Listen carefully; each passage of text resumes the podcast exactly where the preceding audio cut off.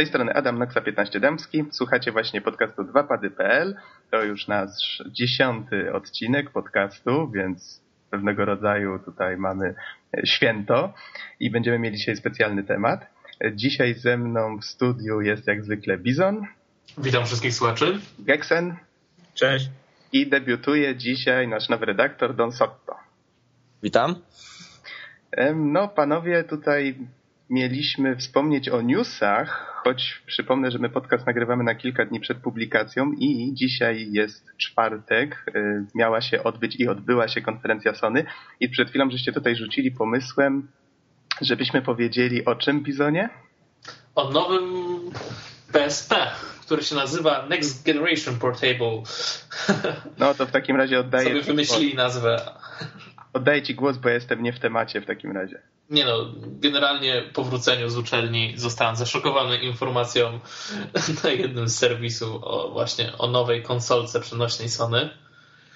No i co mogę powiedzieć? Przede wszystkim jestem e, zaskoczony designem, bo dużo się mówiło o wyglądzie nowej konsoli, pokazywano wiele niby rzutów i wszystko się okazało, że było to tajnymi fejkami i konsola dużo bardziej przypomina starutkiego dobrego Fata, no właśnie tak e, widzę, że wygląda jak normalny ten. E, niż jakieś tam kombinacje w stylu PlayStation Go, co moim zdaniem jest zdecydowanie na plus.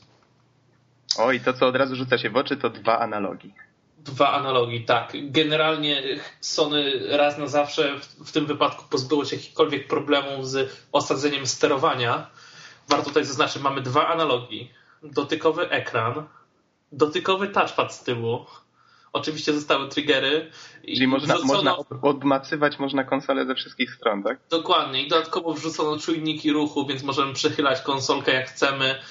Co to oznacza dla nas? Oznacza to, że będzie można wrzucić na tą konsolę właściwie dowolne gry. Już nie ma problemu z y, triggerami, tak? Mamy dwie, możemy zrobić sobie dwie pary, bo możemy wykorzystać tylnie touchpad, touchpad jako e, dolne R2 i L2. Mhm co daje nam możliwość, ja myślę, że Sony ją wykorzysta, zrobienia emulatora PlayStation 2. I wtedy nie ma najmniejszego problemu z obsadzaniem sterowania, bo mamy wszystkie, absolutnie wszystkie klawisze. A to daje naprawdę niesamowite możliwości. To ja widzę teraz. No, no, mów, mów. Ja na chwilę przerwę, no bo tam widzę, że w tytułach startowych nie tyle pojawiają się ty tytuły z PlayStation 2, co właśnie z PlayStation 3. E, takie jak Killzone, e, Uncharted, znaczy, o, Uncharted też? Tak, już tak. Poczułem się zainteresowany. Na PSP. Poczułem się zainteresowany.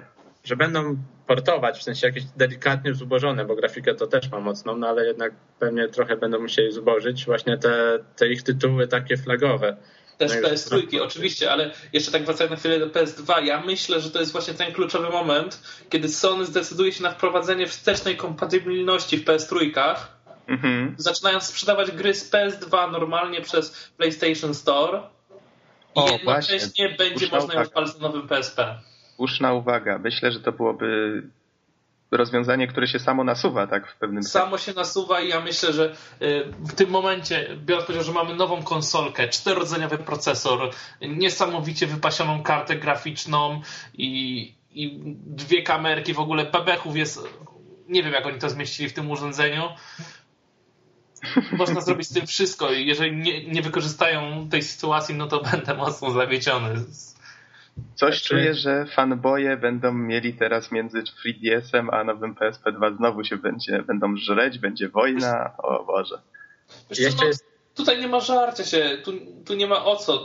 3DS jest skierowany zupełnie do innych osób. Tam są gry Nintendo, które mają same w sobie trochę inne target. Chociaż wiem, no lista premier wygląda jak wygląda na 3DS. Nie, nie, nie, wiesz, chodzi mi o to, że wiesz, tak samo można by powiedzieć o DS-ie i po PSP, a i tak się żarli, i tak się żarli. Do dzisiaj. No tak, no, to wiadomo, no, Sony tutaj zawsze pokazuje, kto ma największą moc obliczeniową i, i to jest ich, że tak powiem, no, normalne zachowanie, tak? Hmm? Oni nie idą tak. nigdy na kompromisy, jeżeli chodzi o technologię. Tak, to prawda. A z drugiej strony Nintendo wrzuca swoje pomysły, jakiś tam ekranik 3D i tak dalej. A tak jeszcze wracając do e, nowego PSP, to zastanawia mnie czas pracy na baterii. E, czas pracy jest około 5 godzin z tego, co mówią, ale, ale niektóre serwisy podają do 10. E, nie wiadomo, ja, bym, ja bym w to nie wierzył chyba. Ja, ja w to nie wierzę, biorąc pod uwagę, ile działała bateria w jedynce. No co ty, w jedynce moja standardowa czasem trzymała gram w Tekkena nawet do 8 godzin. E, aha, okej. Okay. Więc e, to, e, to bardzo zależy od gry i ja myślę, że faktycznie od 5 do 10 godzin w zależności od gry to jest bardzo słuszna teoria. Ja już w pewnym momencie zacząłem grać tylko i wyłącznie z podłączonym PSP do prądu, bo... No to możecie się baterie... A poza tym standardowe baterie, baterie mają małą pojemność. Na pewno można włożyć dużo, dużo większe z tego co wiem, przynajmniej do PSP, prawda, póki miało wyjmowaną baterię. Bo to prawdopodobnie nie będzie miało. Może tak zostawmy ten temat i przejdźmy dalej, no bo to tak, tak właśnie moglibyśmy jeszcze za wcześnie, żeby o tym rozmawiać. Tak, no. na razie wszyscy są podnieceni nową nowinką i no tak, tak zapowiedziano od razu bardzo dużo różnych gier, no i właśnie tutaj już tak nie, nie rozwodząc się, to przede wszystkim właśnie nowe Uncharted i Killzone. Mhm. No a tutaj jeszcze wspominając o innych newsach z tygodnia, ale tutaj wyglądają strasznie blado na punkcie tego PSP2, to wprowadzono y, w PS3 z najnowszym upgrade'em teraz telewizję iPla w PS3, więc można sobie oglądać seriale z Polsatu, jakieś inne programy. Przejrzałem tą ofertę, fajnie, że coś takiego jest, ale szczerze mówiąc jakoś nieszczególnie mnie ta oferta interesuje, więc to jest tak, no fajnie, ale to tylko dla zainteresowanych. Fajnie, tylko to jest słabe tak naprawdę to To znaczy ja mam to samo u siebie na telefonie, na Nokii. E, ja tego nie używam, ale mój kolega z tym samym telefonem na przykład można sobie ściągać tam seriale i obejrzeć je później w drodze e, bez konieczności podłączenia do Wi-Fi. Nie wiem, czy pewnie ta sama funkcja będzie tak samo na PSP i wtedy może to być fajne. Ściągnąć sobie jakiś film, można było ściągnąć sobie walkę Pudziana na przykład, albo jakieś seriale, jeżeli ktoś ogląda. No to w przypadku no PS3 dzisiaj zdążyłem 10 minut może się tym pobawić. Nie wiem, czy można ściągać, na pewno się streamuje. No i właściwie to tyle w temacie, co jestem w stanie powiedzieć, bo po prostu uruchomiłem sobie ze dwie, trzy rzeczy. Jakość jest może jakaś taka nieszczególna, ale jak na streaming jest w miarę do przyjęcia. No, taka ciekawostka. Znaczy... Ja testowałem tą Iple na, na iPhone'ie kiedyś, ale strasznie źle działała, z tego co pamiętam. Aha. My jeszcze chyba, przynajmniej ja, nie oglądam telewizji, to to zupełnie nie jest do mnie kierowany produkt, że to tak ujmę, ale na przykład, no mówię, że niektórzy znajomi korzystają z tego i są zadowoleni. Mhm. No Może po prostu to nie dla nas. No, zostawmy w takim razie ten temat na razie. Yy, tutaj jeszcze tak na szybko wspomnę, tutaj newsy z ostatniego tygodnia na PS3 site. Yy, mamy jeszcze, że Sony tutaj jak zwykle walczy z tym piractwem, które się teraz szerzy na, na ich konsoli.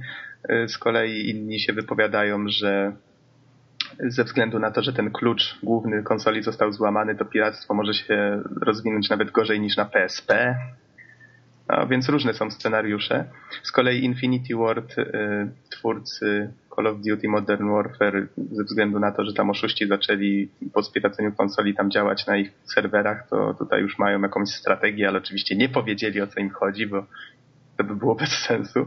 W każdym razie można się pocieszać, że jednak działają coś w kierunku, żeby to ukrócić. No i okazało się, że Mass Effect 2 na PS3, uwaga, uwaga, zjada savey. Jest jakiś tam... Om, niom, niom, niom, niom. Om, niom, niom. no i to, to jest akurat trochę, tro, trochę martwi, bo niedawno Castlevania miała ten problem, oczywiście spaczowany już teraz Mass Effect. Co prawda niektóre gry pozwalają na robienie kopii save'a, ale powiedzcie mi, czy to jest sens wypuszczać grę, która jest na tyle nieprzetestowana, no właśnie to jest sobie podstawowa rzecz, która powinna być w jakichkolwiek testach, prawda? No właśnie. No właśnie, tak właśnie tam tłumaczycie, że... Możemy sobie zadać takie pytanie, czy oni faktycznie nie zauważyli tego błędu, co jest niemożliwe, czy po prostu zostawili to, żeby szybciej wydać grę. Mhm. No tak też mogło być, tak też mogło być. W Mass Effectie, z tego co mi wiadomo, y, problem jest bardziej, y, znaczy częściej spotykany niż w Castlevanii, bo tam się, w Castlevanii ostatecznie się okazało, że to miało coś wspólnego z tym y, przyciskiem systemowym. Czyli, że tam w dwóch czy trzech momentach w grze, jeżeli się nacisnęło przycisk systemowy, to wtedy gra wywalała błąd, jeżeli się do niej wróciło, to czyściła save'a. Coś w tym rodzaju, nie znam szczegółów.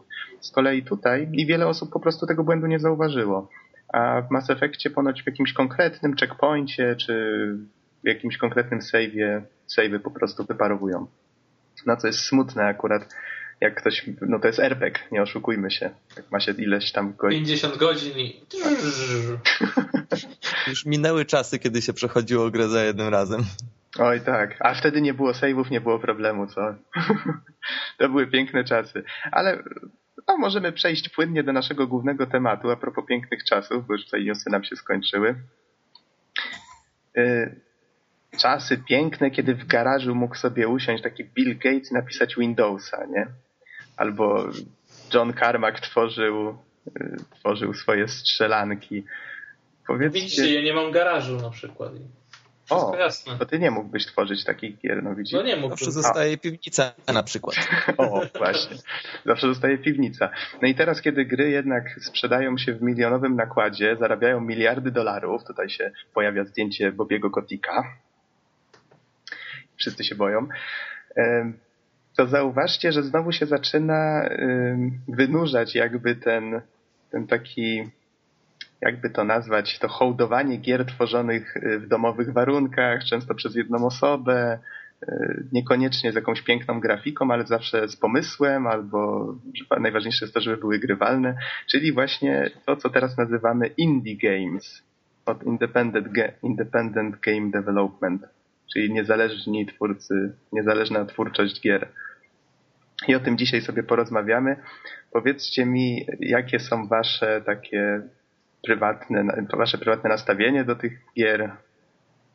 No cóż, przede wszystkim ja jako sam, że tworzę niezależne gry, to co mogę powiedzieć? Przede wszystkim słyszałem wielokrotnie, że w studiach y, gier dzieją się takie rzeczy, że jeden człowiek y, w krawacie, który stoi gdzieś tam na górze, wyda papierek i gra ma wyglądać dokładnie ten sam sposób i to nie ma znaczenia, że na przykład taka czy inna metoda y, czy rozwiązanie może troszeczkę zepsuć grę i po prostu no nieraz programiści muszą tworzyć coś wbrew sobie, nawet borykając się z terminami, wręcz walcząc z tymi swoimi przełożonymi. Mhm. I myślę, że y, tworzenie gier niezależnych ma to do siebie, to jest świetne, że praktycznie można robić y, to, co się uważa za słuszne i można przekazać coś od siebie.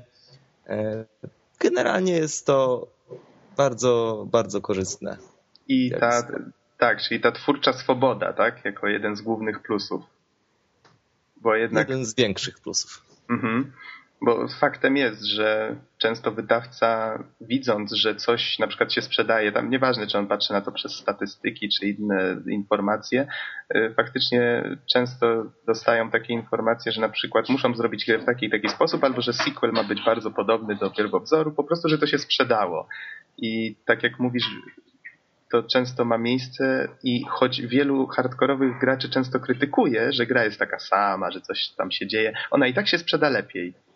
To, to jest taki mhm. paradoks. Tak, bo gra jest obliczana generalnie na jak największą ilość odbiorców i mhm. y, przede wszystkim na przykład y, współczesne strzelaniny, najnowsze, y, tak jak Call of Duty, często są obliczane na takich typowych, przeciętnych graczy, którzy nie mają zbyt wielkich umiejętności i przez to gra jest łatwiejsza. I ja osobiście zauważyłem, że na przykład checkpointy y, znajdują się przed wszystkimi jakimiś choćby troszeczkę trudniejszymi momentami mamy po prostu o wiele łatwiejszy poziom gry, co może trochę irytować graczy prawdziwych, a nie tych niedzielnych. Mhm. A tutaj akurat z poziomem trudności to można dyskutować, które z takich nawyków, czy te checkpointy, czy y, właśnie poziom trudności, czy to jest czy to jest dobry kierunek, czy zły, ale y, faktem jest, że dużo się mówi o tym, że gry się zrobiły łatwiejsze przez ostatnie lata, prawda? Tak, zdecydowanie. No, no naprawdę, panowie, może minimalnie, ale... Ale w tym Call of Duty na przykład najwyższy poziom trudności to też ponoć słyszałem, że ryje no, beret, jak to mówię. Call of Duty to nie jest poziom trudności, tylko debilizm tego kogoś, kto to napisał w taki, a nie inny sposób. Aha, to, to, nie ma nic, y, nic wspólnego z jakimkolwiek wyzwaniem, to jest po prostu męczanie. To jest po prostu film przeznaczony dla każdego. Poczekajcie, nie wszyscy naraz. E, to może Don Sotto najpierw powiedz. E, to znaczy, no ja myślę, że Call of Duty po prostu to jest taki film. To jest zrobione na bazie filmu. Sceny są niemalże filmowe, mamy fabułę filmową i to jest takie lekkie, lekkie kino dla każdego. Tak mi się wydaje. Mhm. A Bizonie, co chciałeś powiedzieć? No ja o tym, do tego poziomu trudności weteran pije, który po prostu nie jest wyzwaniem jako takim dla gracza, tylko po prostu beznadziejnym utrudnieniem zrobionym w taki sposób, jak się nie powinno utrudniać gier, tak? Mhm, rozumiem. Przeciwnicy widzą, strzelają właściwie przez ścianę do nas i robią nie wiadomo co. No, To, to nie na tym polega robienie trudniejszych gier.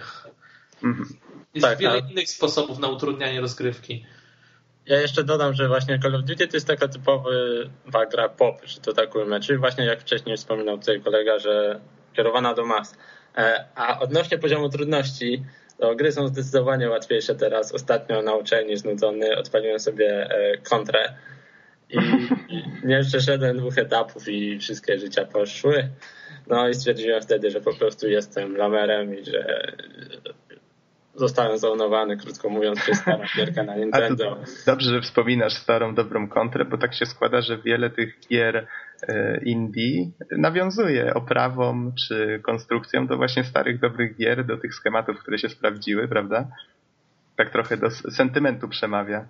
Tak, takie no retro. No cóż, niektóre gry są stricte retro, że właściwie naśladują niemalże Space Invaders, y, a mhm. niektóre no, taki bardziej zaawansowany pixel art. W każdym razie właśnie ten pixel art cały czas się tu pojawia i przewija, bardziej lub mniej złożony, więcej lub mniej kolorów, ale zawsze jest to y, mniejsze lub większe retro. Tak, właśnie. Muszę przyznać, ja bardzo lubię taki pixel art, bo to jednak trochę trochę jednak ta nutka sentymentu się tu u mnie odzywa, ale to też jest sztuka, żeby ten pixel art ładnie tworzyć, prawda? Tutaj może zacznijmy już mówić o jakiejś konkretnej produkcji. Może zacznijmy od Braida, bo to jest dość popularna gra. Zdobyła spore uznanie. Wiem, Bizonie, że ty w nią grałeś też. Tak, troszeczkę tylko. Mhm, ja miałem okazję ją y, przejść całkiem niedawno. Ona się najpierw ukazała na Xboxie, potem się okazało, że to jest ciekawostka tak poza tym, bo twórca od razu zaczął zarabiać na swoim dziele bo często gry indie ukazują się po prostu w internecie jako darmowe, ogólnie dostępne, ale zdarzają się też takie przypadki, kiedy faktycznie twórcom udaje się zarobić na, tym, na swojej pracy i gra mimo to nadal, jeżeli jest oryginalna, cieszy się oczywiście sporym zainteresowaniem. Tu akurat mamy a, jeszcze tylko dokończę, że ona się ukazała na Xboxie, potem przeszła na Windowsy, na Maci, Linuxa, niedawno się na PS3 ukazała. Ja właśnie w tej wersji ją ukończyłem. To Bizonie może powiedz pokrótce, czym jest ten Braid?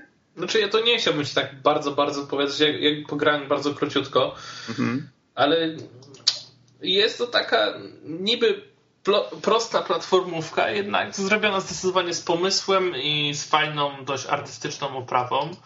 I przechodzimy różne plansze i właściwie cała trudność polega na tym, żeby rozszyfrować o co tak naprawdę chodzi jak jest skonstruowany każdy ze światów, po prostu musimy zrozumieć jego logikę, żeby móc przejść dalej i tam zdobyć wszystkie puzzle. Nie wiem, co tam się z tym wszystkim już dalej dzieje, więc mm -hmm.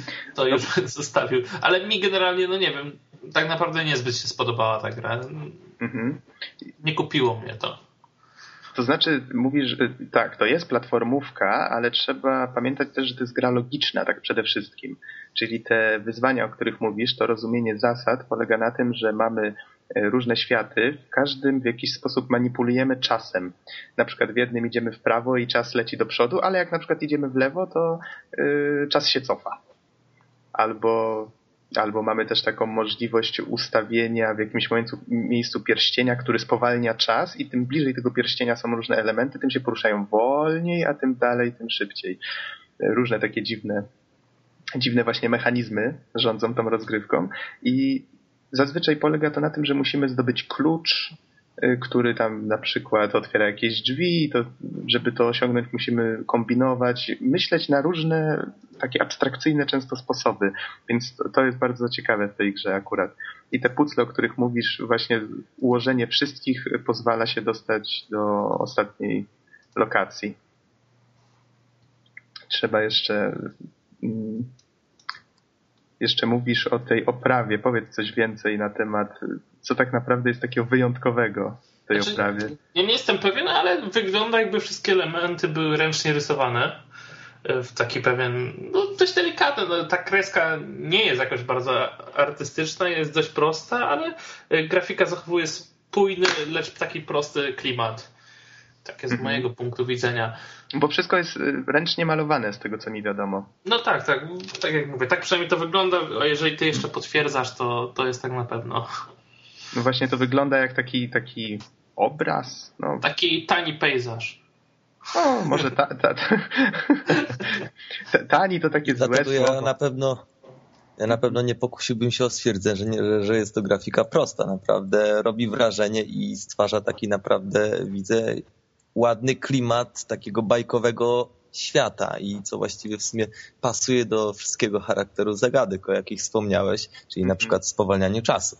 No, Znaczy, ład- ładnie. ja chciałem wspomnieć, że jest prosta, bo wydaje mi się, że dużo elementów jest dość powtarzalnych. To E, Niekoniecznie, chociaż wiesz, tu nie ma to aż takiego znaczenia. jasne, że nie ma, bo to, to, to są takie trochę puzzle, tak? A w, w, Tak. puzzlach jesteśmy przyzwyczajeni do tego, że pewne elementy. Zresztą też y, tutaj by, można było się odwołać do samego y, gatunku przez to, tak? Że muszą być jakieś takie elementy charakterystyczne, żeby nam było łatwiej po prostu się orientować w tym świecie.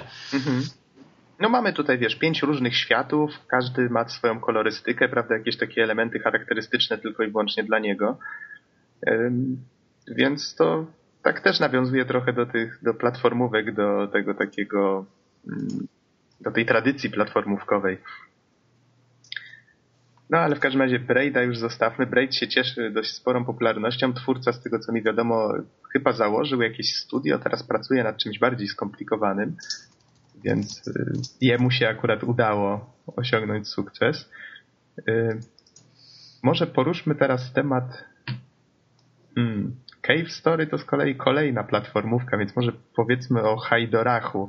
Y, Chyba tylko ja grałem tu w Haidoracha, mam rację, czy nie? Ja widziałem trailer, Mhm. kilkanaście sekund, zrobiło na mnie wielkie wrażenie. Tak, a powiedz, jakie było właśnie to pierwsze wrażenie, co tak ci się rzuciło w oczy? Przede wszystkim e, rzuciło mi się w oczy hmm, tła, grafika, animacje e, przeciwników. Generalnie widać, że to jest kawał solidnej roboty, e, całkiem spójny, no i oczywiście bardzo dynamiczny. Mhm. I to wszystko wykonane w pixelarcie, tutaj trzeba jeszcze dodać. Y, Gra Nie zauważyłem, to wideo miało małą rozdzielczość, ale jeśli to był Aha. Pixart, to naprawdę moja opinia razy 10. Tak, tak, jest. Przyznaję, to jest pixel art bardzo ładnie wykonany. Grę stworzył niejaki Locomalito. Możecie wygooglać go, ma całkiem fajną stronkę właśnie. I ma, jego hasło to For Video Game Love, Culture and Glory. To jest właśnie taki typowy niezależny twórca gier, który jak twierdzi, y, tworzy niezależne gry tak dla zasady. Więc pewnie gdyby mógł, to by tworzył inne, ale znaczy inne, pewnie jakieś większe tytuły, ale widocznie właśnie pociąga go tworzenie takich mniejszych gierek, co wcale, jak widać, nie musi kosztować go mniej czasu i pracy, bo Haidorach, który jest kosmiczną strzelanką, zajął mu, uwaga, uwaga, 3 lata. Tutaj sam napisał. To jest gra dość świeża, opublikowana 3 czerwca 2010. Muzykę, tylko muzykę stworzył y, poza nim y, Gryzor87, taki pseudonim ma, ta, ma ten kompozytor. Można sobie ściągnąć właśnie tą ścieżkę razem z grą. I tu jeszcze cover art został stworzony przez Marka Bareje. Tak swojsko brzmiące nazwisko, co nie? No. W każdym razie gra jest bardzo fajna. To, co, to, co mi się w niej bardzo spodobało, to to, że ona może i nawiązuje do takich starszych gierek shoot'em up, ale stanowczo o wiele bardziej stawia na jakość. Jak grałem w takie starsze strzelanki arcade'owe, to one zawsze miały tych etapów tak nadźganych, trochę bez sensu, yy, trochę się tak ciągnęły zawsze te etapy. Tutaj wszystkiego jest mało, etapy są krótsze, yy, wszystko jest poskładane jakoś tak ciekawie. Gra ma dwa zakończenia, yy, są różne ścieżki, które możemy obrać po, po ukończeniu na przykład planszy. Kiedyś już chyba w audycjach wspominałem o tej grze, jak żeśmy rozmawiali o poziomie trudności. Bo powiedziałem, że gra jest trudna, ale pozwala nam na trzy savey bodajże w trakcie całej kampanii. Chyba No, już no. mówiłem już chyba o tym, pamiętam, że, że rozmawialiśmy na ten temat. Czyli, że w trakcie kampanii... Właśnie cały czas oglądam, Mhm. tak cały czas właściwie oglądam e, wideo z tej gry i naprawdę widzę, że obiektów, e, strzałów przeciwników, strzałów gracza i w ogóle przeciwników jest bardzo dużo, także widzę, że sama gra wymaga co najmniej małpiej zręczności, ale także widzę, że dynamika jest ogromna. Praktycznie cały ekran zdaje się być na przykład w niektórych momentach wypełniony czerwonymi kryształami, które musimy omijać i niszczyć. Innym razem mamy znowuż y, jakieś ogromne dżownice, które wynurzają się z ziemi. Innym razem znowuż mamy kolumny i tak dalej. Obiektów Tak, jest naprawdę tak. bardzo dużo, tła są bardzo kolorowe, są bardzo klimatyczne i przede wszystkim ruchome, co się ceni. Tak, właśnie, to ta różnorodność się tam bardzo rzuca w oczy i to jest bardzo fajne właśnie w tej grze. I co jest ciekawe, te etapy, choć na przykład y, jeden podoba mi się bardziej, a drugi mniej, to one mimo wszystko, to nie jest tak, że one są jakoś na przykład za długie czy za krótkie. Tak widać, że twórca bardzo starał się zbalansować. On tam mówił nawet, że pomysłów na etapy miał dużo więcej, ale wiele z nich odrzucił, bo po prostu stwierdził, że inne były ciekawsze. Więc faktycznie widać to, że widać to, że każdy z tych poziomów jest zupełnie inny. Każdy ma zupełnie inną konwencję i każdy z tych poziomów y, praktycznie zaskakuje gracza. Ja jestem zaskoczony widząc to wideo teraz, więc pomyślcie sobie, co czuje gracz. Tak, tak. Jak mówisz o chaosie, tutaj muszę przyznać, że to nie jest takie chaotyczne jak te starsze arcade'owe gry. Tutaj nawet y, niedawno mówiłem, że na y, GOG.com, na naszym gogu Tyriana 2000 dali za darmo, taką dosową strzelankę. Tam, a to, a tam to jest chaos. Tutaj muszę przyznać, gra nie jest tego chaosu aż tak dużo, żeby nie dało się go opanować. Faktycznie gracz ma wrażenie, że ma kontrolę nad tym, co się dzieje i jeżeli tylko troszeczkę prze, przećwiczy te plansze i trochę zręczności w to włoży, to y, faktycznie y, da się tą grę y, opanować. To jest właśnie dość przyjemne. Mm, Poza tym właśnie ze względu na to, że plansze nie są zbyt długie, to to też bardzo przyjemnie się w to gra. Tak warto sobie usiąść po prostu, zagrać, odprężyć się trochę. Według mnie bardzo fajne i polecam tą produkcję. Dobrze, w takim razie powiedzieliśmy o Braidzie, powiedzieliśmy o Hajderachu. E, mam tu na liście World of Goo. Kto grał World of Goo? Ręka w górę. Ja grałem troszkę, e, ale to było dość dawno, około roku temu. Cała gierka opiera się na tym, że mamy takie małe kuleczki, które trzeba doprowadzić do, e, jakby zawsze na drugi koniec planszy, do takiego wira. E, Zasady są różne. Czasem mamy ograniczoną liczbę kuleczek, czasem możemy kuleczki z końca podnosić i przekładać je naprzód. Dodatkowo jest w to wmieszana fizyka, mianowicie można je tam budować z nich mosty, mm, przylepiać do tych mostów na przykład baloniki, dzięki czemu mosty są później podnoszone, te kulki są przenoszone w inne miejsca. Czyli mimo się- wszystko twórca oparł jakby całą atrakcyjność tego tytułu na tej fizyce, prawda? Tych glutków, jakby to jak je tu nazwać. Tak, tak. E, Co tam jeszcze z takich fajnych rzeczy? Mm, Czasem trzeba się na przykład wspinać w górę, odpowiednio te kulki przekładać. E, I cały czas trzeba właśnie pamiętać o tej fizyce, mianowicie jeżeli zbudujemy za długi most, to on się zacznie giąć. E, Jeszcze jest taki wiatr, w wyniku czego ten most się będzie coraz bardziej Mhm. Później w końcu się złamie, któreś z tych kuleczek pęknie pod wpływem naporu. E, No i właśnie na tym polega cała ta trudność. Buduje się mm, no te swoje większe, mniejsze, Konstrukcje różne, tak? E, żeby się dostać na drugi koniec z jak największą ilością niezużytych kuleczek. Mhm. E, Całość jest dość e, relaksująca, choć wymaga zdecydowanie myślenia, ale, to nie jest jedna z tych gier, w których po prostu giniemy i się stresujemy. I to, co cechuje też niektóre gry indie, to właśnie tutaj w tym przypadku też jest, czyli to taka nietypowa, trochę zakręcona, taka oryginalna oprawa, prawda? Tak, grafika jest dość przyjemna, kolorowa, e, jest kilka światów do przebycia, każdy wygląda trochę inaczej. No, ale nie jest to pixel art, jest po prostu bardzo przyjemna dla oka, kolorowa. Trochę, przy, trochę przypomina to taką grafikę flashową, tak bym to skomentował, ale taką Troszkę tak, taką dobrą grafikę też. Mhm. Bardzo dobrą.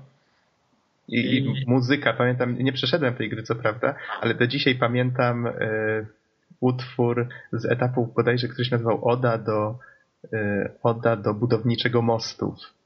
Był taki etap w pierwszym świecie, w którym trzeba było zbudować taki t- taki, najpierw trzeba było zbudować wielką wieżę z tych glutków, potem sprawić, żeby ona się zaczęła chwiać i przerzucić ją na drugą stronę, coś w tym rodzaju. To wszystko przy takim e, świetle, jakby tam słońce gdzieś zachodziło, jakaś taka fajna, epicka muzyczka. Bardzo klimatyczne to było. Tak, tak. Cała gierka jest ogólnie bardzo przyjemna i polecam każdemu, kto szuka takiego relaksu, ale nie za bardzo prostego. Mm. No tak, to chyba w gruncie rzeczy wszystko, co miałem do powiedzenia o tej gierce.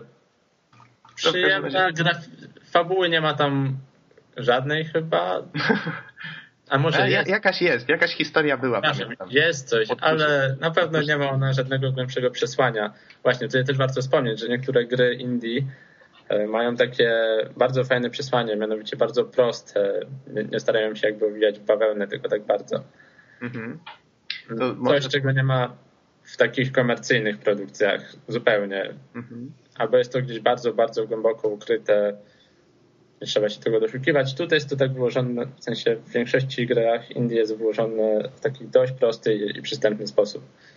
To może właśnie przejdźmy do Cave Story, a skoro mówisz właśnie o przesłaniu, może ciężko się tu doszukiwać jakiegoś takiego konkretnego przesłania, ale na pewno to jest platformówka, y, która muszę przyznać, zaskoczyła mnie tym, że potrafi jednak wywoływać u gracza całkiem takie skrajnie różne emocje. Potrafi rozbawić, potrafi wzruszyć. Y, bardzo, bardzo opiera się cały mechanizm na fabule. Bo, bo mechanika, ogólnie rzecz biorąc, działa trochę jak w Metroidzie. Jeżeli ktoś grał w któregokolwiek Metroida właściwie, tam wszystko się opiera na eksploracji, prawda? Czyli, że mamy jakieś tam plansze y, połączone w jakąś mapkę, możemy się po tym poruszać. I tutaj właściwie też mamy coś w podobie, chociaż te plansze, dostęp do nich czasami jest zależny od tego, co się akurat dzieje w fabule. Wszystko zaczyna się od jednego pokoiku. Wiem, że e, Don Sotto zacząłeś grać przez jakieś 15 minut, jak rozmawialiśmy tak. przed audycją. Jakie było twoje pierwsze wrażenie?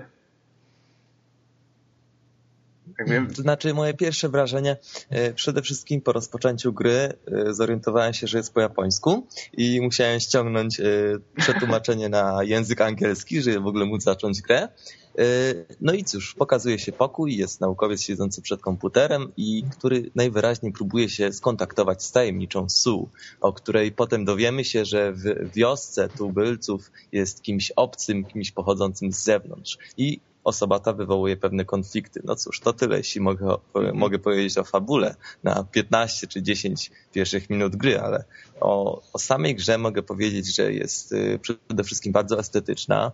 Y, bardzo dobry jest ruch platformowy, który uwzględnia również y, pochyłe platformy, co jest bardzo miłym urozmaiceniem. Mamy oczywiście przeciwników, którzy są dosyć typowi dla japońskich gier, którzy przypominają no dobrze, powiem to, Pokémony troszeczkę.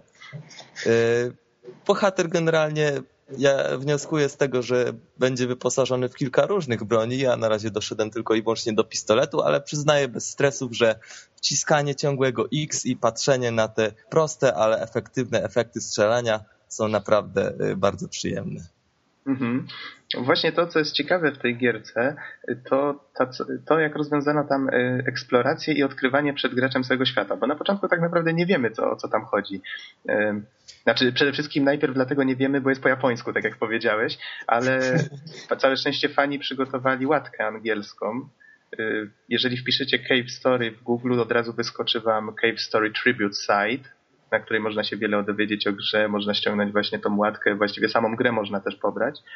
E, bo gra z tego co mi wiadomo, znaczy nie jestem pewien, ale została chyba stworzona przez mm, Japończyka. O, mam tutaj, została stworzona przez Daisuke Amaya. O ile Kurde, dobrze wymawiam. dobre imię. O ile dobrze wymawiam.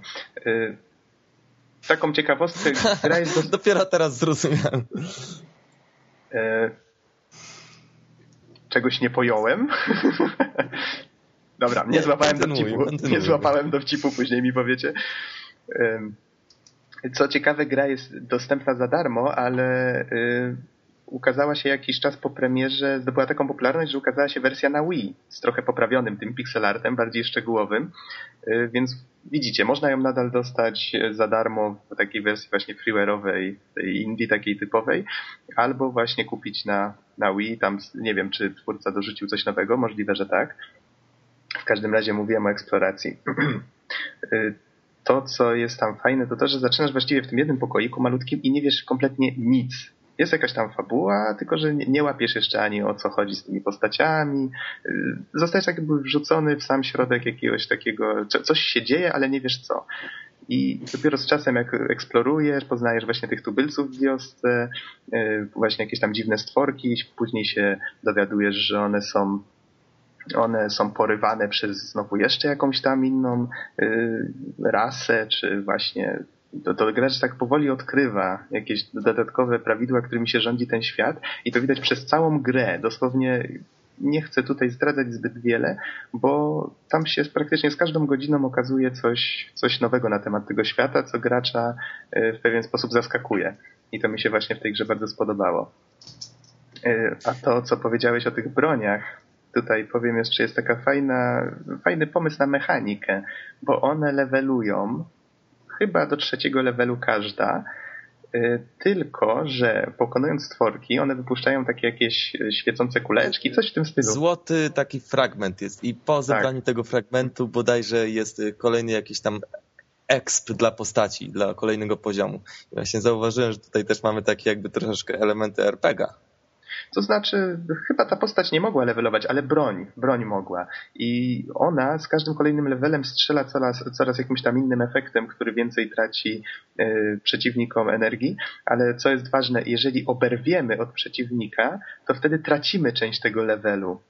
Więc to nie jest tak, że jeżeli już wylewelujemy sobie coś, to wtedy jesteśmy już niepokonani, bo mamy tą najlepszą broń.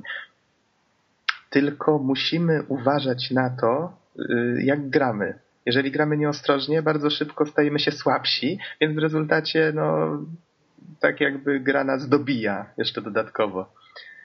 To, to, mi się bardzo spodobało, bo pod koniec nie jest wcale tak łatwo, jak początkowo się wydaje i faktycznie trzeba trochę to przypomina te stare dobre czasy, kiedy trzeba było gry przechodzić uważając na to, co się robi i y, choć są tam save pointy i gra właśnie opiera się na tej takiej metroidowej mechanice, to jednak nie jest wcale taka prosta więc od siebie ją bardzo polecam. Postacie są ciekawe, fabuła wciąga, świat jest fajny i gra ma kilka zakończeń, chociaż sam tylko raz ją przeszedłem.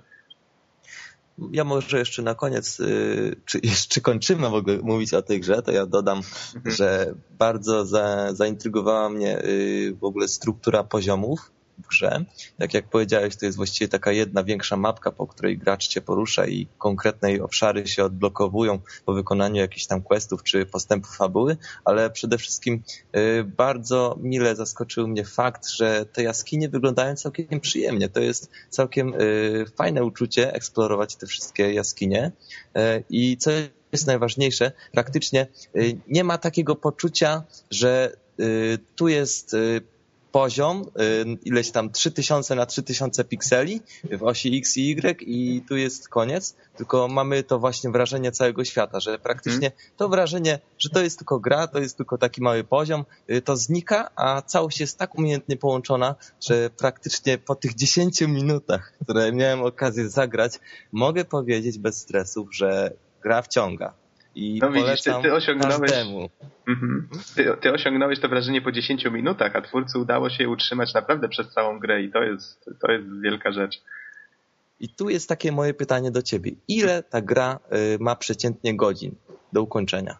Wow, ciężkie pytanie, ale wiecie co? Przejdźmy do następnego tematu, bo ja wiem, gdzie to sprawdzić. Gra, co jest ciekawe, ona była na tyle popularna, że dodali ją w spisie mm, jest taki program Xfire, komunikator i on zlicza godziny i dodali go po prostu do spisu gier obsługiwanych i zaraz tutaj już jestem na swoim profilu. Choć to było dość dawno, to jestem w stanie sprawdzić, ile przy tej grze spędziłem, a przynajmniej powinienem być. A tymczasem, Bizonie, powiedz proszę o The Humble Indie Bundle. Cóż to takiego?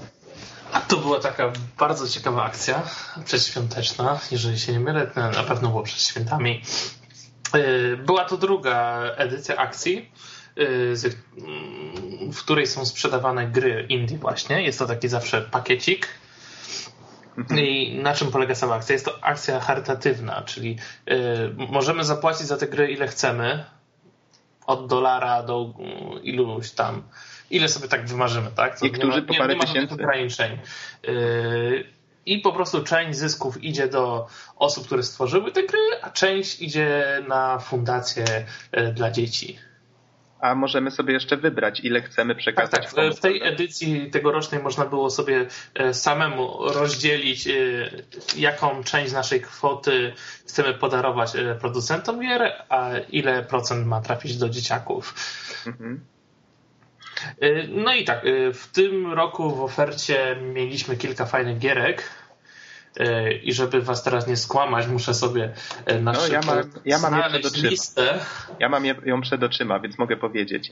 Właśnie ka każdy, kto złożył jakikolwiek datek, tak jak powiedział Bizon, otrzymał tutaj Braida, Cortex Command, Machinarium. Tu o Machinarium też pewnie chwilkę wspomnimy, chociaż pokrótce, bo nie wiem, czy ktokolwiek z nas grał w Machinarium. Ja ukończyłem. Tak, o, to wspaniale, bo to jest gra, która zachwyciła mnie, jak ją tylko zobaczyłem i na pewno ją kiedyś ukończę. Na liście jest jeszcze Osmos. Polecam ci w każdym razie. Revenge of the Titans, World of Goo. Nie, nie, nie. World of Goo y, to już była gra, którą, y, która była w zeszłym roku dawana. Y, ten tylko tam za przekroczenie pewnej średniej Aha. w przypadek dostawało się te wszystkie pozostałe gierki z zeszłego roku.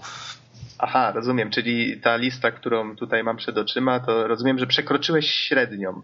Yy, tak, tak, tak, tak. I dlatego otrzymaliśmy tutaj gratis właśnie gierki z zeszłego roku. Czyli łącznie, jeżeli jeszcze potrafię liczyć o tej porze, dostaliśmy 11 gier.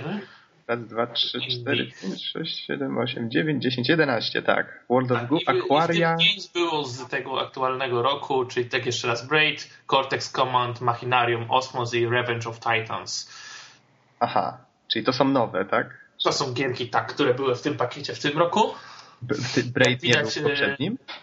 Nie, nie, nie. O, to no jest tegoroczne. Jak widać jest to właśnie Break, który jest już dość popularną i znaną produkcją. Machinarium również na pewno przeszło e, przez uszy każdego z Was i można je dostać normalnie jako pół, e, produkt na półce u nas w każdym sklepie z grami.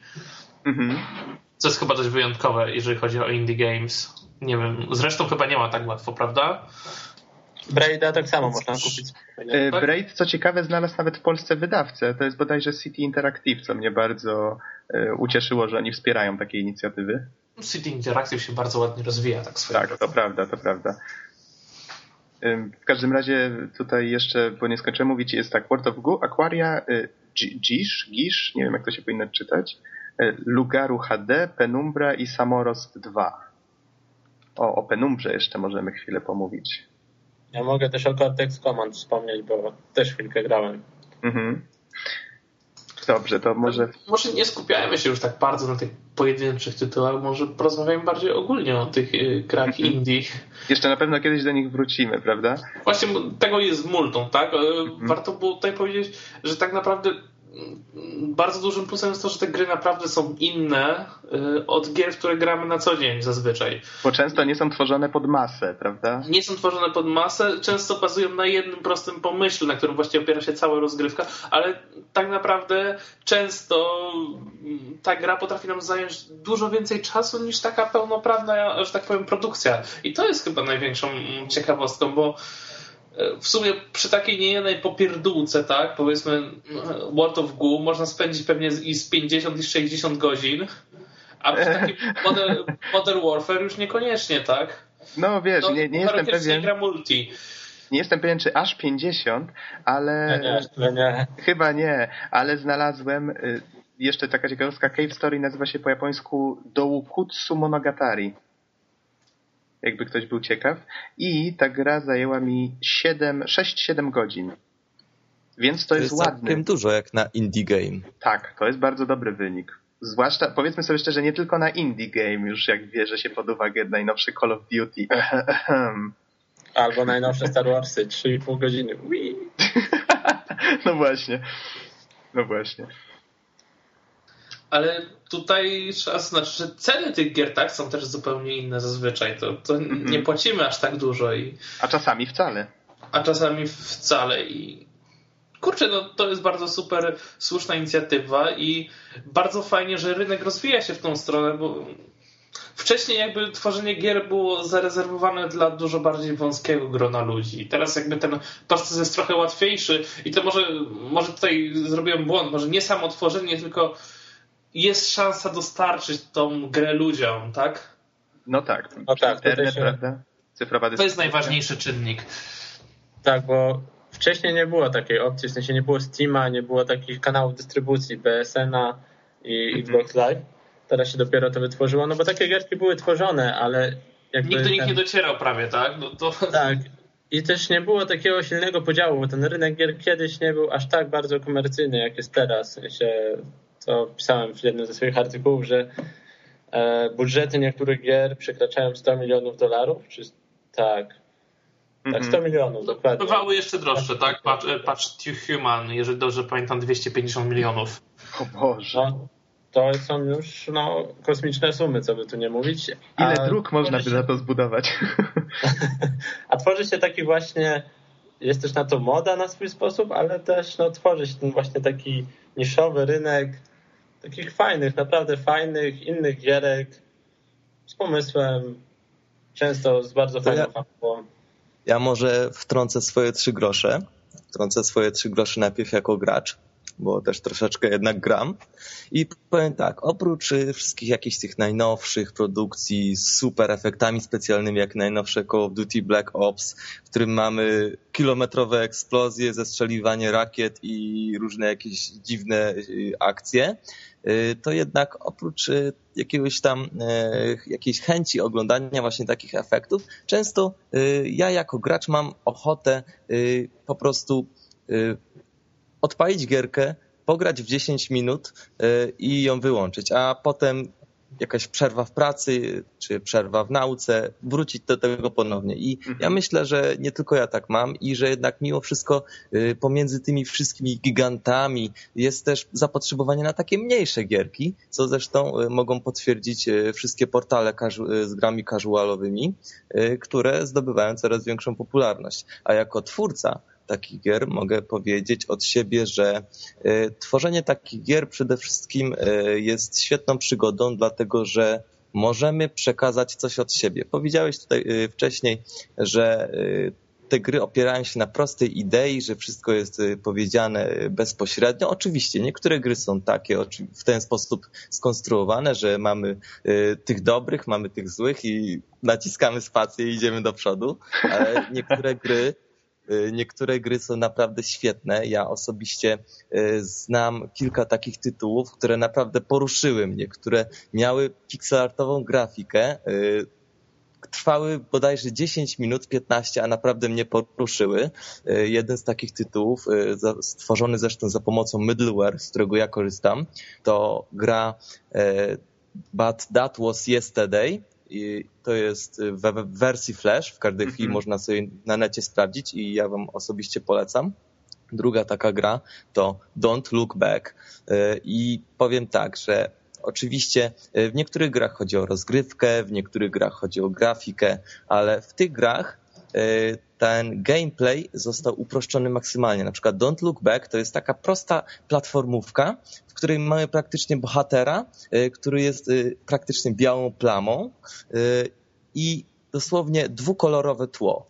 Mamy brązowe tło, jaskinie i czerni. I to może się wydawać troszeczkę takie prościutkie i tak dalej, ale kiedy, kiedy poczujemy ten klimat, kiedy zrozumiemy, dlaczego ta, ta grafika tak wygląda, wtedy tak naprawdę otwiera się nowe drzwi, yy, otwierają się nowe drzwi, które, na których jest napis, to właśnie miał do przekazania autor. I naprawdę niektóre z tych gier mają taki świetny przekaz. I właśnie między innymi dlatego yy, również Indie Games są świetną inicjatywą. Czyli to... autor korzysta jakby z medium, jakim są gry, żeby jakąś wiadomość od siebie przekazać, tak? Tak. Wiedząc, że i tak to by się nie sprzedało jako komercyjny produkt, ale jeżeli to jest jakiś taki darmowy środek przekazu, to on może w ten sposób powiedzieć, bo wiadomo, że przez interaktywność to y, na pewno lepiej dotrze do odbiorcy. Tak, tak, działa na wyobraźnię, działa na generalnie na, na gracza i to jest y, przekaz bezpośredni i naprawdę ja grałem w te dwie gry i ten przekaz był ogromny. Tak, właśnie Ja nie mogę uwierzyć, że, że to była gra stworzona, nie wiem, trzy kolory, y, ruch platformowy najprostszy, jaki może być i dosłownie usiadłem i pomyślałem sobie, oh my god, that was awesome. tak. I właśnie o to mi chodziło z tym przekazem, o którym wcześniej mówiłem, że w tych grach, tych takich dużych, że to tak nazwę, jest on często ukryty. Na przykład w metrze było wspomniane jedynie o tym, że ludzi została garstka na ziemi, a mimo wszystko są głupi i się wzajemnie mordują. Mhm. Ale tam nie ma nacisku na tą fabułę, a w grach indie często jest to takie e, no, poruszające, bardziej lub mniej. Jest to bardziej uwydatnione, o może tak to ujmę. Bo jednak e... twórcy nie boją się ryzykować, prawda? Bo właściwie ryzyko nie jest duże. W przypadku jak jest duża firma, która musi zarobić, to oni wiedzą, że ryzyko muszą ograniczyć do minimum, prawda? To też trzeba brać pod uwagę. Dokładnie. Tam często, przykład, tak, tak jak było tak wspominane, że... Tym, to może ja ci nie będę przerywał? Powiedz, powiedz. E, było wspominane o tym, że stoi ktoś nad tą ekipą programistów i tak dalej, no tak, tak. E, projektantów, no i mówi, że gra ma wyglądać tak i nie mają wyboru. To wcześniej ktoś chyba w poprzednim podcaście było wspominane o Mafii dwójce, że tam mm -hmm. właśnie były jakieś takie tarcia, które bardzo źle wpłynęły na fabułę i, i całą rozgrywkę w grze, bo, e, bo nie mieli po prostu swobody. Mhm. Możliwe, że tak było. Możliwe. Jest ta wolność wyboru i wolność tworzenia. Mogą zrobić co chcą, nie mają ryzyka. Mhm. Znaczy, to nawiązując, to może, nawiązując może do tego ryzyka, tak jak powiedziałeś, faktycznie to ryzyko jest o wiele mniejsze, bo nawet jeśli coś pójdzie nie tak, to do stracenia jest 0 złotych. Ale tu przytoczę taki, y, taki y, przykład gry. Y, to znaczy, jest kilka takich gier, które są naprawdę bardzo kontrowersyjne Jedna z nich y, dosłownie wprost krytykuje y, jeden ruch religijny, o którym nie będę wspominać, bo jesteśmy poprawni y, pod tym względem i po prostu autor przez tą grę chciał wyrazić, chciał wyrazić bezpośrednio swoją opinię i okazało się, że został pozwany przez przedstawicieli te, tego ruchu i gra musiała zejść. Także Aha. widzimy tutaj, że mamy ten przekaz. Ten przekaz jest praktycznie y, na pierwszym miejscu. Y, autor zapytany, dlaczego używa y, middleware do tworzenia takiej gry. On powiedział, że nie potrzebuje języków programowania, bo w językach programowania mamy miliony funkcji, które tak naprawdę są niepotrzebne, a middleware, z którego on korzystał, to jest dosłownie chwila, moment, korzysta tylko i wyłącznie z funkcji, które są mu bezpośrednio potrzebne do, do stworzenia gry o określonym przekazie. A właśnie, może poruszmy trochę bardziej temat tego middleware, bo wiem, że orientujesz się dobrze w temacie. E, co byś polecił właśnie, jeżeli na przykład ktoś z naszych słuchaczy chciałby się tym zainteresować, zacząć tworzyć w czymś takim? Czym jest middleware i middleware warto wybrać? Middleware to jest właściwie e, takie środowisko, program, e, za pomocą którego bez e, jakiejś tam specjalistycznej, wcześniejszej wiedzy programowania można faktycznie zacząć coś tworzyć. Oczywiście ja jestem zwolennikiem firmy ClickTeam oraz jej produktów, więc chyba nikogo nie zdziwi, że polecę tylko i wyłącznie ich produkty. Co mogę powiedzieć? ClickTeam działa już od od, bo dosyć dawno. Ich pierwszym y, produktem was Click and Play i to, to kilkanaście lat temu zostało wydane. Generalnie mm, całość opiera się na zdarzeniach tak zwanych, y, czyli mhm. wstawiamy na przykład, wstawiamy dwa obiekty y, do gry i na przykład określamy, jeśli gracz trzyma przycisk strzałka w prawo, to jeden z obiektów się porusza. Jeśli jeden obiekt skoliduje z drugim, to wtedy jeden z nich na przykład się niszczy. To jest całkiem prosta rzecz, ale do, po pewnym czasie, kiedy już mamy za sobą tworzenie takich prostszych gier, dochodzimy do wniosku, że naprawdę jest to dosyć potężne narzędzie. No cóż, przede wszystkim e, każdy, kto chce się zająć w ogóle tworzeniem gier, e, musi sobie zdawać sprawę, że to jest naprawdę dużo czasu do przetrawienia, Oj, dużo tak. kawy do picia. Dużo. E, kliki, bo tak to się nazywa, produkty ClickTeamu są o tyle lepsze, że bo to jest tak, jeśli programujemy coś, to musimy czasem posiedzieć nad, y, nad czymś dosyć długo y, i żeby to w ogóle móc przetestować, natomiast kliki mają to do siebie, że y, możemy wstawić trzy obiekty, zrobić jakiś prosty mechanizm i już po pięciu minutach go przetestować. I to jest właśnie dobre. Kliki mogą nawet służyć programistom do testowania różnych, różnych algorytmów, natomiast no cóż, są też różne przykłady takich gier dosyć bardziej złożonych, wykonanych właśnie y, w klikach, jakiś RTS y, czy jakiś RPG, które naprawdę odniosły sukces, ale generalnie są to y, gry troszeczkę ocierające się o casual, ale niekoniecznie. Mogą być też trochę bardziej złożone, trochę mniej złożone, gry oparte tak jak powiedziałem wcześniej, na ciskaniu spacji i chodzeniu do przodu, gry oparte równie dobrze na jakichś tam zagadkach logicznych, równie dobrze może być to przygodówka, także praktycznie e, wszystko to jest ograniczone tylko i wyłącznie przez umiejętności e, twórcy.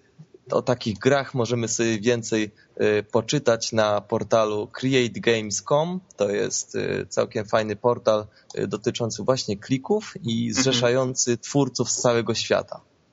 A tutaj wspomniałeś jeszcze y, o grze, którą można naciskając klawisz, to mi się skojarzyło, nie wiem czy może myślimy o tym samym, y, znalazłem taką grę Flash, a właściwie znajoma mi ją poleciła, Press Space to Win y, the Action RPG.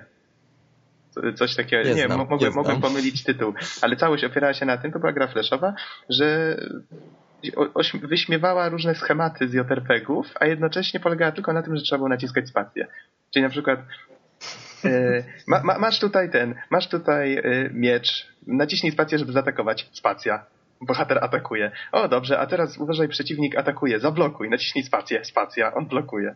I tak gra trwa może z 10-5 minut, zależy jak szybko tą spację się naciska ale faktycznie tam jest y, wszystko, jakieś tam zwroty fabularne, wiecie, epicka muzyka przy ostatnim bosie, bardzo, bardzo fajnie to wygląda i wszystko w takim totalnym pixel artem bym tego nie nazwał, tam po prostu wszystko się składa z pikselków, takich bardzo, bardzo uogólnione to jest. Więc to tak tylko Także to też jest taki to jest też taki trochę, może myślę, e, dosyć taki mm, czytelny dowód na to, że gra nie musi mieć e, jakiejś złożonej kontroli, złożonej fabuły. Ja osobiście znam dużo przykładów gier, w których trzeba ciskać tylko i wyłącznie spację, a z pomocą tej spacji można zrobić naprawdę wiele. Mój znajomy, e, mhm. który właśnie tworzył grę jednoprzyciskową, w tylko i wyłącznie spacji zmieścił y, używanie ekwipunku, wybieranie przedmiotów i tak dalej, także stwierdziłem, skubany, kiedy Tylko widzisz, tą grę. W tamtym, w tamtym przypadku ta fleszówka, o której powiedziałem, ona mimo wszystko grom nie była, choć wyśmiewała trochę te elementy gry, a ja jestem ciekaw, jak udało mu się w takim razie to tak faktycznie wykorzystać. Jakiś y przykład możesz podać? Y o jednoprzyciskowej gry, tak? Mhm, mhm. Y kurczę, wiesz Fable co? 2.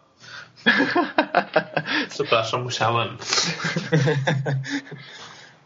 A kiedyś przecież w czasach Pegasusa gry miały tylko dwa przyciski przykładowo i też jakoś się nie dawało y, grać. To znaczy, tak, ale my mówimy tu o naciskaniu tylko i wyłącznie spacji, czy też y, o przyciskach kierunkowych? Ja mówiłem tylko i wyłącznie o spacji. Aha. Aha, no to, to Może długą spację ktoś miał. Nie, ale to jak wiesz, jak, jakbyś sobie przypomniał jakiś, możemy jeszcze kiedyś wrócić do tego tematu, bo to brzmi naprawdę intrygująco. Teraz nie jestem w stanie, choćby, choćby mnie wiadomo jak chciał. Mhm.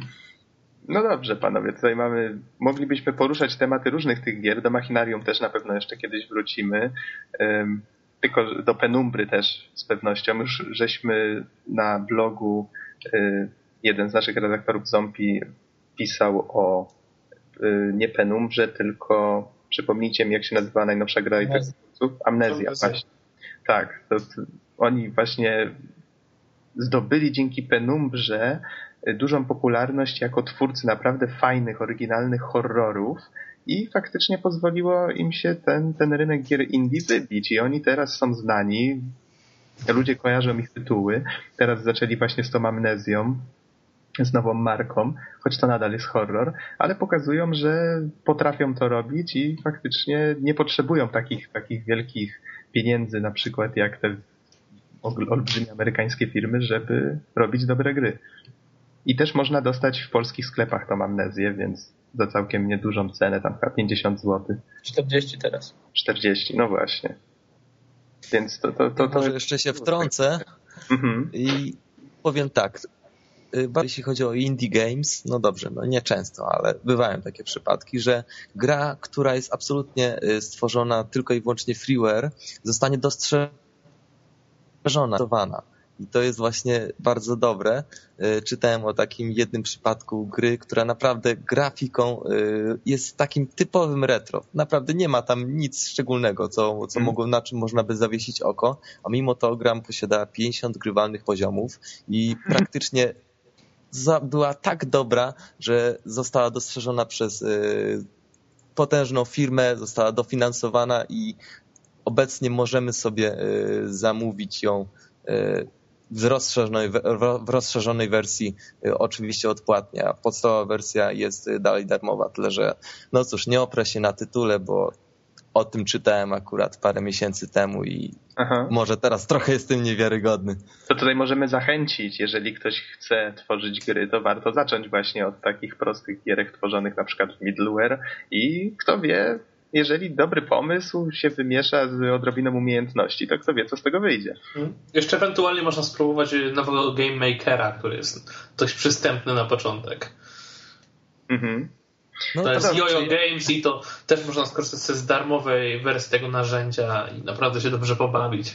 A jeżeli ktoś chce zacząć od czegoś naprawdę, znaczy zacząć, no to zacząć to złe słowo, ale jeżeli ktoś chce się rzucić na naprawdę skomplikowane narzędzia, to przecież Epic Games udostępniło swoje UDK, czyli Unreal Development Kit, jeżeli dobrze rozwinąłem skrót. Tak. Y, I tam faktycznie to są, no powiedzmy sobie szczerze, to są jedne z najlepszych narzędzi, jak nie najlepsze na świecie, prawda? Z, No, znaczy samego UDK to bym tak średnio polecał. To jest tak niestabilna wersja, że to się w pale nie mieści. Ostatnio przesiedziałem kilka miesięcy przed tym, Aha. więc Aha, rozumiem.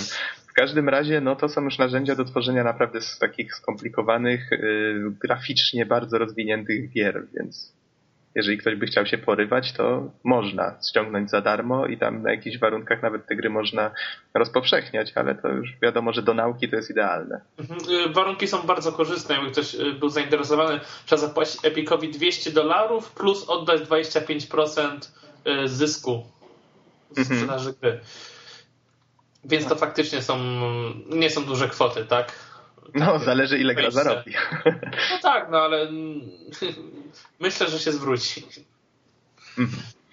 To tak jak George Lucas, Zresztą. który pod, podpisał umowę, No. że jak ukazały się Star Warsy, że on chce ileś tam procent ze sprzedaży zabawek i się wszyscy zastanawiali, zabawek, popukali się w głowę, on potem miliony na tym zarobił. No. No, ale powiedzcie mi, panowie, czy myślicie, że, że te takie proste gierki, troszkę może mniej skomplikowane czasem, two, tworzone właśnie przez takich niezależnych twórców, mają szansę y, w pewnym momencie wyciąć większy kawałek rynku? To znaczy, ja powiem tak. E, Jak już powiedziałem, ja myślę, że, że pomimo e, tej chęci na trójwymiarowe, złożone, e, świetnie wyglądające gry, jest również chęć na takie troszeczkę mniejsze produkcje. E, Poza tym mamy też wielu fanów retro, którzy może troszeczkę się ukrywają. nie, ja się nie e, ukrywam. Naprawdę tego morza. Wśród... Dobra, no to już mamy trzech, łącznie ze mną. Ej, E, ej. Może troszeczkę się. Dobra, czterech, którzy się troszeczkę ukrywają y, wśród tego morza tych wielkich produkcji, ale myślę, że na te gry zawsze było zapotrzebowanie i zawsze będzie zapotrzebowanie na te gry, tylko y, kwestia jest taka, że taka gra musi uderzyć w odpowiedni punkt, uderzyć w odpowiedni punkt, który się spodoba graczowi i który gracza przyciągnie. I myślę, że wtedy taka gra za 0 złotych może równie dobrze konkurować z najnowszymi strzelaninami, takich jak na przykład Call of Duty. Amen. Y, Bo wiecie, a propos takich trochę prostszych gierek, y, znacie taką mm, firmę Zynga? Zinga, nie kojarzę. Tak, tak. To bardzo źle, że nie kojarzysz. Y, To jest firma, która zrobiła Farmvilla. A, czytałem o nich, tak, tak, tak, tak. No i widzicie, to są niby proste gierki, tylko że ta firma zjadła już Electronic Arts, jeżeli chodzi o, o swoje fundusze w tym momencie. To, to, jest, to jest fenomen, to jest fenomen. Naprawdę. Ale oni chyba w międzyczasie dostali przez Google wykupienie, więc ja myślę, że Google tam dało im też swój zastrzyk pieniędzy. Y, tak, tak, z tego co wiem to Google kupił, ale, ale y, kurde, słuchajcie, ta firma ma, nie wiem, nie chcę was skłamać, ale 4 lata, czy coś takiego? Ona się właśnie narodziła y, razem z Facebookiem i wyobraźcie sobie, że wyprzedzili elektroników. Mhm. To jest niesamowita sprawa. A te gierki są takie popierdóły, żebym w życiu nie spędził przy tym 5 minut. A znamy, a znamy osoby, które w to grają. No i pytanie, kurde, e, tak naprawdę, e, gdzie jest ten biznes, tak? Czy to się jednak nie przenosi na no właśnie na takie troszkę prostsze gry? Mhm. A tak gniewnie zacząłeś tam klikać w tą myszkę, jakby to cię tak... Tak! Wyładowujesz się teraz. Znaczy myślę, że to jest taki segment rynku, każdy ma coś dla siebie, no bo na przykład nie wierzę, żeby moja mama usiadła do Call of Duty, a gdyby mi pokazał te gierki Zengi, no mhm. myślę, że żeby podchwyciła szybko, no bo jakieś tam... Większe prawdopodobieństwo. No, znam. No cóż, no... ja myślę, że po prostu zapotrzebowanie jest. I trzeba w odpowiedni sposób uderzyć na to zapotrzebowanie i może wyjść coś ciekawego. Tak, żeby gry jednak y, docierały do różnych rodzajów odbiorców, prawda? Bo nie każdy chce na przykład akcje, akcje, akcje i adrenalina. Niektórzy chcą pomyśleć, inni chcą jakieś emocjonalne tam przeżycia, y, więc to, czy tam dramat nawet, może romans. Ja osobiście Y, znam jednego twórcę gier, y, który y, tworzy gry logiczne i tworzy gry logiczne całkiem trudne, przeznaczonych dla weteranów. Ja przyznaję bez stresów, że odpalając jego gry, ja po jednej minucie jestem zablokowany, ja nie wiem co robić dalej i nigdy nie ukończyłem ani jednej jego gry. I mogę powiedzieć, że naprawdę to jest okropnie trudne, ale on twierdzi, że tworzy gry dla określonej grupy, dla określonej grupy ludzi, którzy naprawdę się w tym specjalizują, w trudnych grach, w logicznych grach i to do nich dociera. To do nich dociera i cieszą się popularnością, natomiast ja jako taki troszeczkę niedzielny gracz wolę akcję. A powiedz, y, można gdzieś tą gierkę pobrać, tak z ciekawości? Y, to znaczy, wiesz co? Y, generalnie to jest cały twórca, e, e, powiem ci, to jest Piotr Korecki, Nick Pikor. Jego strona aktualnie nie działa, ale można sobie to wygooglać i myślę, że niedługo znowu będzie online, więc wszystkie te jego gry będą dostępne do ściągnięcia i naprawdę przygotuj się na długie Niezłą godziny. jazdę. No dobrze, mam faktycznie wygooglane. A ja ja bym tak jeszcze dodał a propos gier, to bym e, wspomniał o czymś takim, że gry jakby stały się już takim powszechną formą rozrywki, o tak bym to ujął. E, kiedyś to była taka strasznie nisza. Teraz e, no Xboxa albo jakąś konsolę prawie każdy ma w domu. E, za czasów no Pegasusa. Każdy, ale... No tak, ale za czasów Pegasusa czy coś nie było tego tak nie było to aż tak powszechne, czy nawet za czasów PlayStation nie było reklam w telewizji. Mhm. Teraz jakby jest to społecznie powszechnie akceptowalne. O, ja pamiętam jeszcze jako dziecko, jak tam e, była taka nagonka na graczy w telewizji. Teraz w sensie reklamy jakby oswoiły ze spo, społeczeństwo z grami i przez co też szerszy dostęp do internetu. O, o tym też warto wspomnieć. A nawet ci niedzielni gracze mają do nich dostęp, mają dla siebie tytuły, no i do nich właśnie mogą być adresowane te gierki typu Zynga, a, a ci starsi gracze, którzy się wychowali na tytułach Nintendo, bo praktycznie przed nimi gry nie istniały, były jakieś gry na oscyloskopach, właśnie z chęcią wracają do tych gierek retro, gdyż przypominają to czasy no, te, te młodości i po prostu z przyjemnością się w to gra. Co tworzy dodatkowe takie rynki, w sensie dodatkowe dziedziny o gier. Mhm.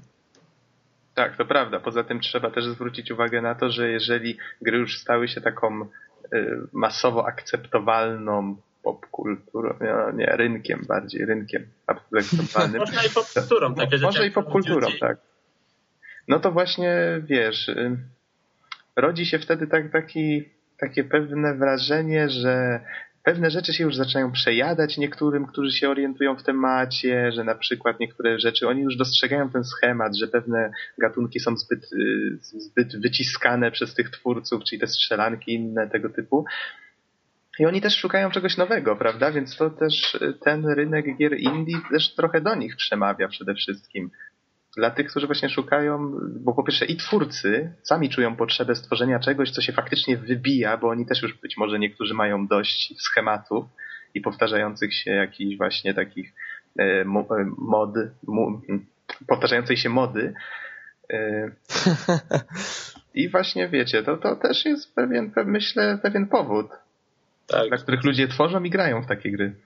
Tak, tutaj się zdecydowanie zgodzę, gdyż ja na przykład ostatnio zwróciłem uwagę na to, że zdecydowanie bardziej do mnie przemawiają gry z jakąkolwiek fabułą. Może być nawet gorsza grafika, tylko żeby była jakaś fabuła albo coś takiego interesującego, e, a niekoniecznie musi być najnowsza grafika właśnie. Nie wiem, jak odpalam, na uczelni zabieram ze sobą takiego słabego laptopika często i odpalam tam jakieś gry emulowane, to niektórzy się z tego śmieją troszeczkę, niektórzy tylko patrzą, wow, grałem w to kiedyś, a ty grasz mi.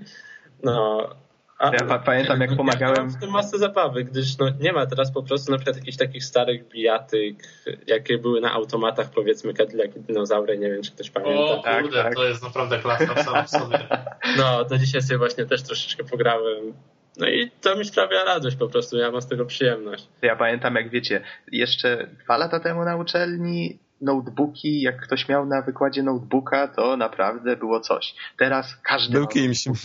Tak, ja siedzę na tyle e, tego, siedzę na tyle sali wykładowej i widzę tak, jeden z notebookiem, drugi, trzeci, czwarty, piąty, szósty, szósty jeden tak, StarCraft, Quake, kilka tam emulatorów, tam parę osób gra w Unreal Tournamenta razem przez ten, przez kabel, no i w ogóle kosmos. Jedna osoba nagle siedzę obok jednej osoby, a patrzę ona w Ninja Gaiden na Pegasusa i mówi, kurde, nie mogę sobie poradzić, a patrzę, ona tam ostatniego bossa bije z dwójki, który jest po prostu totalnie trudny. I mówię, da, daj spróbować, daj spróbować. No i wiecie, to, to, to, to tak jest, no. Nie, bo mnie skusisz. A to u mnie znowu w grupie, moje społeczeństwo, że tak ujmę, tutaj informatyków, to zdecydowanie ludzie lecą typowo na grafikę Mhm. W sensie ci, którzy grali w te gierki, ok, a reszta się patrzy z taką no, odrobinę ironią. Rezerwą. No, coś tam, ła, ale grafika, no i się po prostu śmieją, ale no właśnie, nie, mi się takie gry schematyczne, strzelanki już przejadły i zdecydowanie wolę coś świeżego, coś fajniejszego. Ja tu jeszcze powiem, bo mam przed oczyma stronę Don Sotto.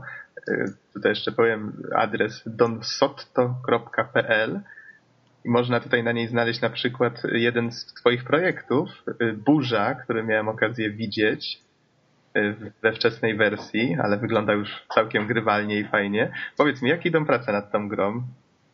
To znaczy, wiesz co?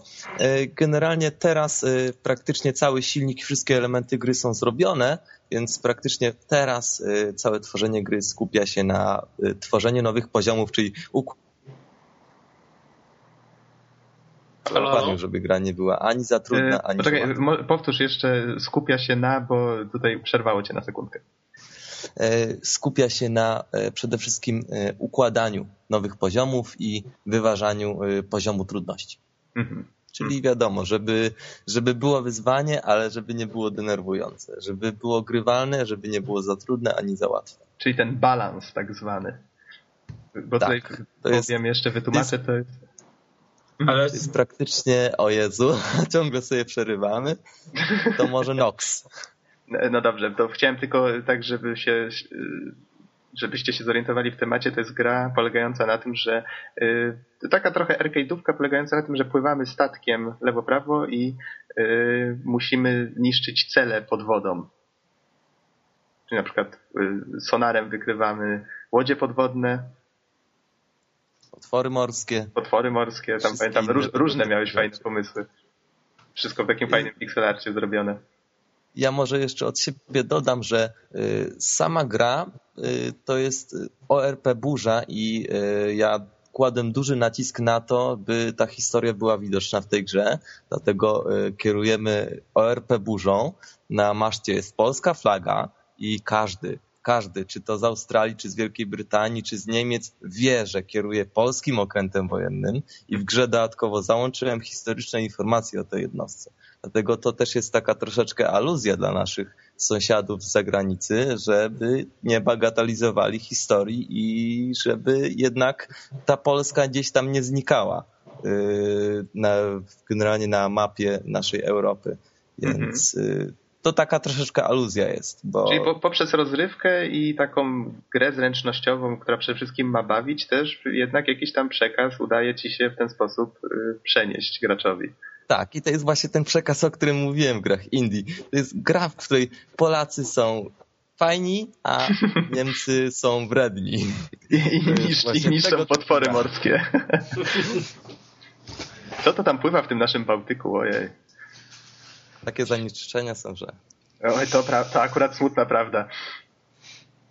No to kiedy możemy się spodziewać jakiejś wersji demonstracyjnej? O, dobre pytanie. Y, to znaczy, y, generalnie właśnie na dzisiaj siedziałem troszeczkę nad grą.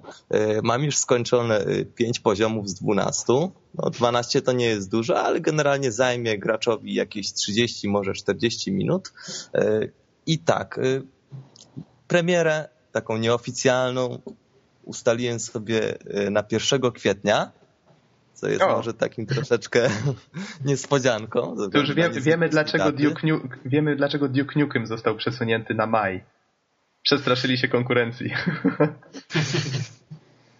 I generalnie to jest jedna z takich mniejszych gierek. To jest taka gierka pół godziny na 40 minut i po wszystkim. A jak, jak już mówiłem, jest, jest ten taki drobny przekaz, ale przede wszystkim liczy się zabawa. E, dołączę też e, tryb survival, przetrwanie dla gracza, także każdy, kto sobie ukończył grę, ma odblokowany ten tryb, wchodzi sobie na ileś minut, na kilka minut, może sobie zagrać i po prostu to jest taka gra troszeczkę na przerwę w pracy, na 5 minut wolnego czasu, właśnie taki e, troszeczkę graniczący z casualem. Mhm. No, ale inicjatywa jest bardzo fajna. Myślę, że jeżeli będzie bliżej premiery, to jeszcze do niej wrócimy na pewno będziemy o niej jeszcze mówić. Dobrze, panowie. Oj, przestań, bo się zawstydzę. Dobrze, panowie.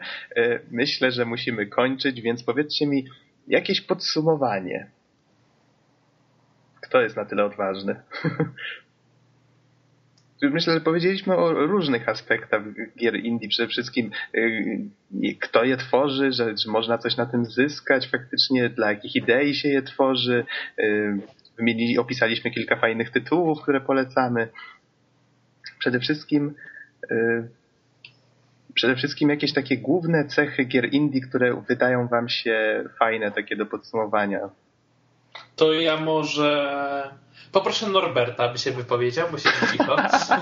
Okej, okay, więc e, ja bym porównał gry indie do muzyki indie, czyli e, no, gatunek bardzo szeroki, e, można pod to pociągnąć masę, masę rzeczy, ale zawsze jest jakby jedna idea, że jest to tworzone przez małe, niezależne studio, ewentualnie nawet jedną osobę e, i ma być to coś wyróżniającego się, coś z pomysłem, może zaskakiwać albo właśnie fabułą, albo gameplayem, może być nawet to minimalistyczne. E, no i, no i chyba tyle w gruncie rzeczy. Ale mimo to zawsze trafi do pewnej grupy ludzi, której się to spodoba, prawda? I będą chcieli więcej takich atrakcji. No chyba, że jest naprawdę skopana, to nie. ta, ta, takie minimalisty, takie te indie też się utwory pewnie też zdarzają, tak w porównaniu czy gry.